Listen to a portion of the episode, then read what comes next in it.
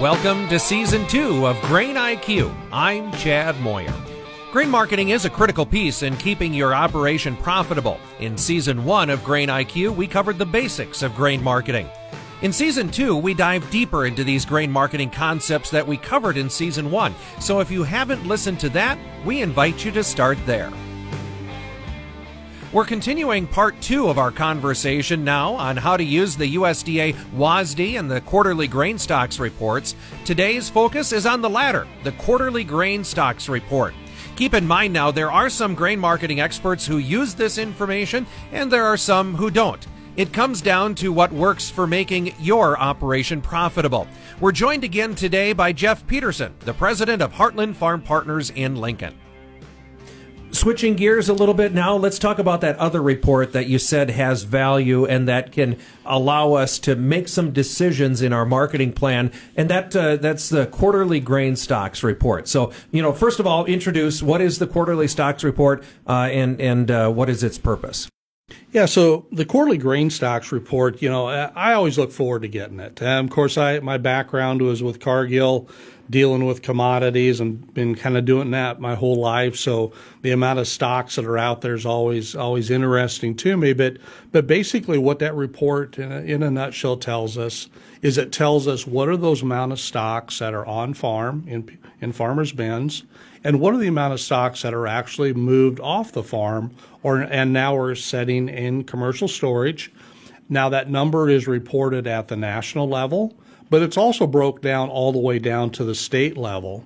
And as you mentioned before, that number does come out, you know, four times a year. We see that number released around January 10th, and that would be for basically where our stocks would have been as of December 1st. And then we see the number when they're trying to forecast where everything's at as of March 1st. That's released at the end of March. And then when we're looking at where the stocks are at on June 1st, that's at the end of June is when it's released. And then the one that's always really good to look at is that September one, the, when they're looking at where the stocks were at as of t- September 1st, that's released at uh, September 30th. So those give us a really good feel of what's left out there for bushels, Chad. So again, kind of like the WASDE, there is an assembly process to get this data all put together. So when you talk about on farm and off farm, so that sounds like there's a couple of avenues you have to go. You have to go uh, survey the farmer, but you also have to go to private industry to get their ideas too, huh? Yeah, you really do. And that's really, I mean, if you look at this report, the agency that's putting together is the National Ag Statistics Service at both the state and the national level. And, and you, you hit it perfectly. There's a farmer survey portion. And what they're going to do is that basically anybody out there that's involved in any of your government programs, they have an equal chance of being selected. So they may be selected, they may be sent a form. And, and here's something that I'd encourage is that I know this day and age, it's, it's always, you know, none of us like to fill out information. But really, this information is for our benefit. When I say we, it's, it's for the benefit of the farmers. It's also for the benefit of really anybody who's involved in the, the food industry to have that information as accurate. And so what they'll do is they'll send out a survey, and if they don't get a response, then they'll follow up with a phone call or or uh, or maybe even do an in-person visit. But just give you an idea, a lot of times the, the amount of people they survey may vary just slightly, um, but usually it's over sixty thousand individual farmers that they're surveying. Wow! And they're asking for what they've got, you know, basically in their bins. And, and, that was going to be my next question is too. Is it what? Uh, uh, how wide are the commodities that they're asking about for the quarterly stocks? Well, that's a great question. I mean, it's for corn, it's for sorghum, for oats and barley. It'd be for durum, and then all your wheat, your spring wheat, your winter wheat, and and also your Chicago or your soft wheat. It hit on soybeans. It would also they report on on peas and lentils, and also the chickpeas also. So those are all included in the report. And I would imagine, uh, based on that list of commodities that you've talked about, um, there are some states uh, where they're all important. There are other states where some of them are more important or more abundant than others, huh? Oh, most definitely. You're exactly right. Now, what's interesting is that so that's on the farmer side. So mm-hmm. the rest of the story, so to speak, on how do they get the information for the stuff that's stored at the, the grain facilities there's another surveying process they do for that. So across the U.S., there's approximately about 8,200 facilities that store grain. And obviously, there's different ownership, and so they don't have to necessarily reach out to 8,200. But what they're doing is that uh, they're they're surveying those 8,200 facilities, whether it's in joint ownership or however it is, and that represents about 11.8 billion bushels of storage. And so what they normally say is that they normally receive back responses from about 90% of those facilities. Now they take in that data from the farmer and also from the grain facilities at the state and the local level but they just don't stop there and report it. Uh, they're looking back and saying historically maybe there's some tendencies. Maybe certain areas, certain states, maybe they tend to report low on their stocks from what they've determined over time.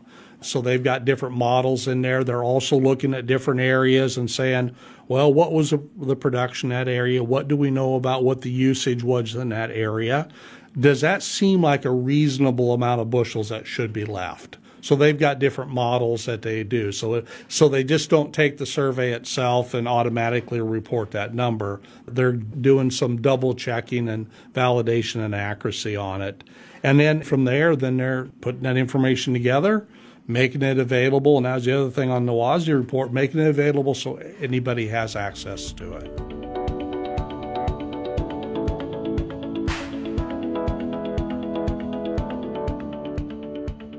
8,200 facilities uh, that would be the off farm storage. Um, eh, that encompasses all business types, right? Cooperatives, sole proprietors, um, LLCs, large corporations. That's that's all a part of that, right? That would be all part of it. Anybody who would be approved to be a store individual who could store grain.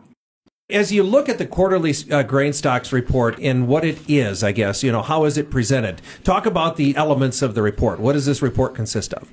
You know, this report isn't, you know, nearly as, as long or as extensive as you'd have in the WASDE, uh, but it still is 13 pages long. And what I appreciate about it, it, you know, it's broke down. It gives you a summary of kind of the commodities. They spell out what their findings were, written out in a couple pages. And then from there, the data itself, though, uh, 13 pages of it to cover those different commodities. And then the methodology. And what I, that's what's always neat to look at um, so you can see, everybody can look at and see what's the exact methodology of how they physically came up the report every time they're released. They also do give a page on who are the NASS contacts information, you know, who the individuals you can reach out to if you have a question. And then at the end, they do have some additional NASS information, NASS like statistic service information for some additional resources that you can go ahead and click on. And so we take that report, and what's interesting about that report the stocks report, um, how we physically use it, and it's an important part of the marketing plan. Mm-hmm. And what we do it is that uh, we're able to then look at okay, what's what's going on at that state level, all right? How many stocks are left? So we use it to help us make basis decisions. Um, we can take the the stock data on farm and off farm, and then we also can take some other information. So from out of National Statistics Service we'll have a crop production report. We can get an idea what the yield or production was at that county level, and then that information can be a good one to tell you, you know, do we think in a particular area based on where the demand is at, based on how production and stocks compared to past years, what do we think could happen on basis going forward? You kind of brought up a thing too. I, I was thinking that, that, whether it's WASDE or the quarterly grain stocks report. Does and i know all segments of the market look at it but does one have more effect uh, like on the futures trade? Would traders look at it more? And uh, maybe the other one has more impact like you said at the local level? Or are they kind of equally viewed all over? No i think you're right. I think if you were to dig into it i'd say the WASDE report would probably be uh, would have a bigger impact or effect on the future side of it. And then your stocks data would actually also give you an idea to, from the basis side, your local level. The other thing we do use from the stocks report, okay, and it's not a, a particular number that's broke out of it, but since we do see from one quarter to the next a difference in stocks, right? Uh, a good way that we use that is to say, wait a minute, does the estimates that WASDE has given us in the WASDE report, do, does it look like we're on pace to meet those based on how stocks are basically disappearing? And where that's really important, uh, it's probably not so important in soybeans because a lot of that information there's reports, supplemental reports that kind of update you on crush and exports. Mm-hmm. But where it's really important, I would say, over on the corn side is as we relate to feed demand because I don't know, Chad. I, I, if you talk to many feed producers, I don't think they report to anybody the amount of bushels that they're feeding to their livestock, mm-hmm. and that's something that they don't do. But we know there's great information out there in regard to what's being exported. We see that every week. We see information in regard to what you know those sales are and exports are. We also each week get an update on ethanol, so we know where that's at. But from the feed side, there's an unknown there. So basically, what you do is you look at okay, what was the disappearance? Meaning, when I look at the stocks on one quarter to the next quarter, how much did our amount of stocks reduce? And then I could back out of that, okay, how much went for exports? How much of that went for ethanol? And really, what you're left with is you're left with what's called feed and residual. Okay, so what residual basically means it's it's the unexplained disappearance of those bushels. So we group those together, and so how USDA will use that and, and potentially use it in the next WASDE report is they'll look at that and say, wait a minute, there either was more disappearance from feed and residual than what we thought, which means in the next WASDE report, they'll need to increase the amount of feed demand, or if there wasn't as much disappearance related to the feed and residual, then they may need to go ahead and lower their amount of bushels that are going into feed in the next WASDE report. So that gives you kind of a little bit insight into how that stocks report actually does then also spill over and get some information into the WASDE report. Just uh, last question on quarterly stocks. Again, uh, what what is the most important thing that we can use from the quarterly stocks report to help trigger a decision with our marketing plan? The most important thing for us to look at is that how is our stocks at both the state level and national level, but more importantly, the state level, um, how is that comparing to past years? And so, what that could help us to do is that could help us to make the decision on whether we should be deciding what type of contract we should use. If we're using in our marketing plan hedge to arrives, where we physically had the futures price set but didn't set the basis if it looks like there's more stocks out there, maybe we need to get the basis set. Or, for instance, if there's less stocks out there, then maybe we need to wait on setting any basis. So that's that's what we would use it, and that's how we'd use it in our marketing plan.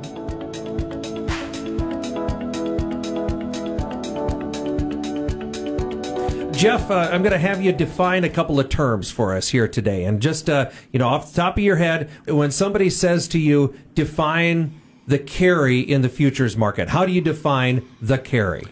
Yeah, so as, as I define the carry, what I'm looking at is that first thing that comes to mind is in the futures market, or the in and traded on Chicago Board of Trade. What we're looking at is the difference between few, two of the futures months. So, for instance, if I'm looking at the amount of carry between December and March, December and and the next month March, I would take the March price minus the December price. So you always take your your furthest out month that you're looking at. You subtract off what your nearby is, and that difference is going to tell you the amount of carry that's in the market. And, and that carry can be positive and negative, right? Depending on the situation. Most definitely, that can be positive or negative. Yeah, and that's part of the, the next one is a, a define an inverse carry or an inverse market. Yeah, an inverted market in that particular situation as you're looking at the futures price. So we're talking because we can talk about inverted futures, we can talk about inverted cash, but when we're talking about the inverted, basically the month that's closest to you on the futures market is higher than price than one that's further out in time. Okay, and you said that can go for both futures and cash, right? So when we're calculating our basis and, and doing a local bid, that's a definition that we need to know too, right? Yeah, it is. And, and, and it tells a story. I mean, whether you've got carry in the market or whether you physically have got something that's inverted, the story that it's telling us is it's telling us when the basically the market wants the grain. So if you've got a carry in the market where prices in the future are higher, in essence, what it's saying, you know what? We want your grain, but why don't you hold on to it for a little bit and bring it to us later? But if you've got a situation where the supply is a lot tighter, that's where you could have an inverted cash and an inverted, futures market.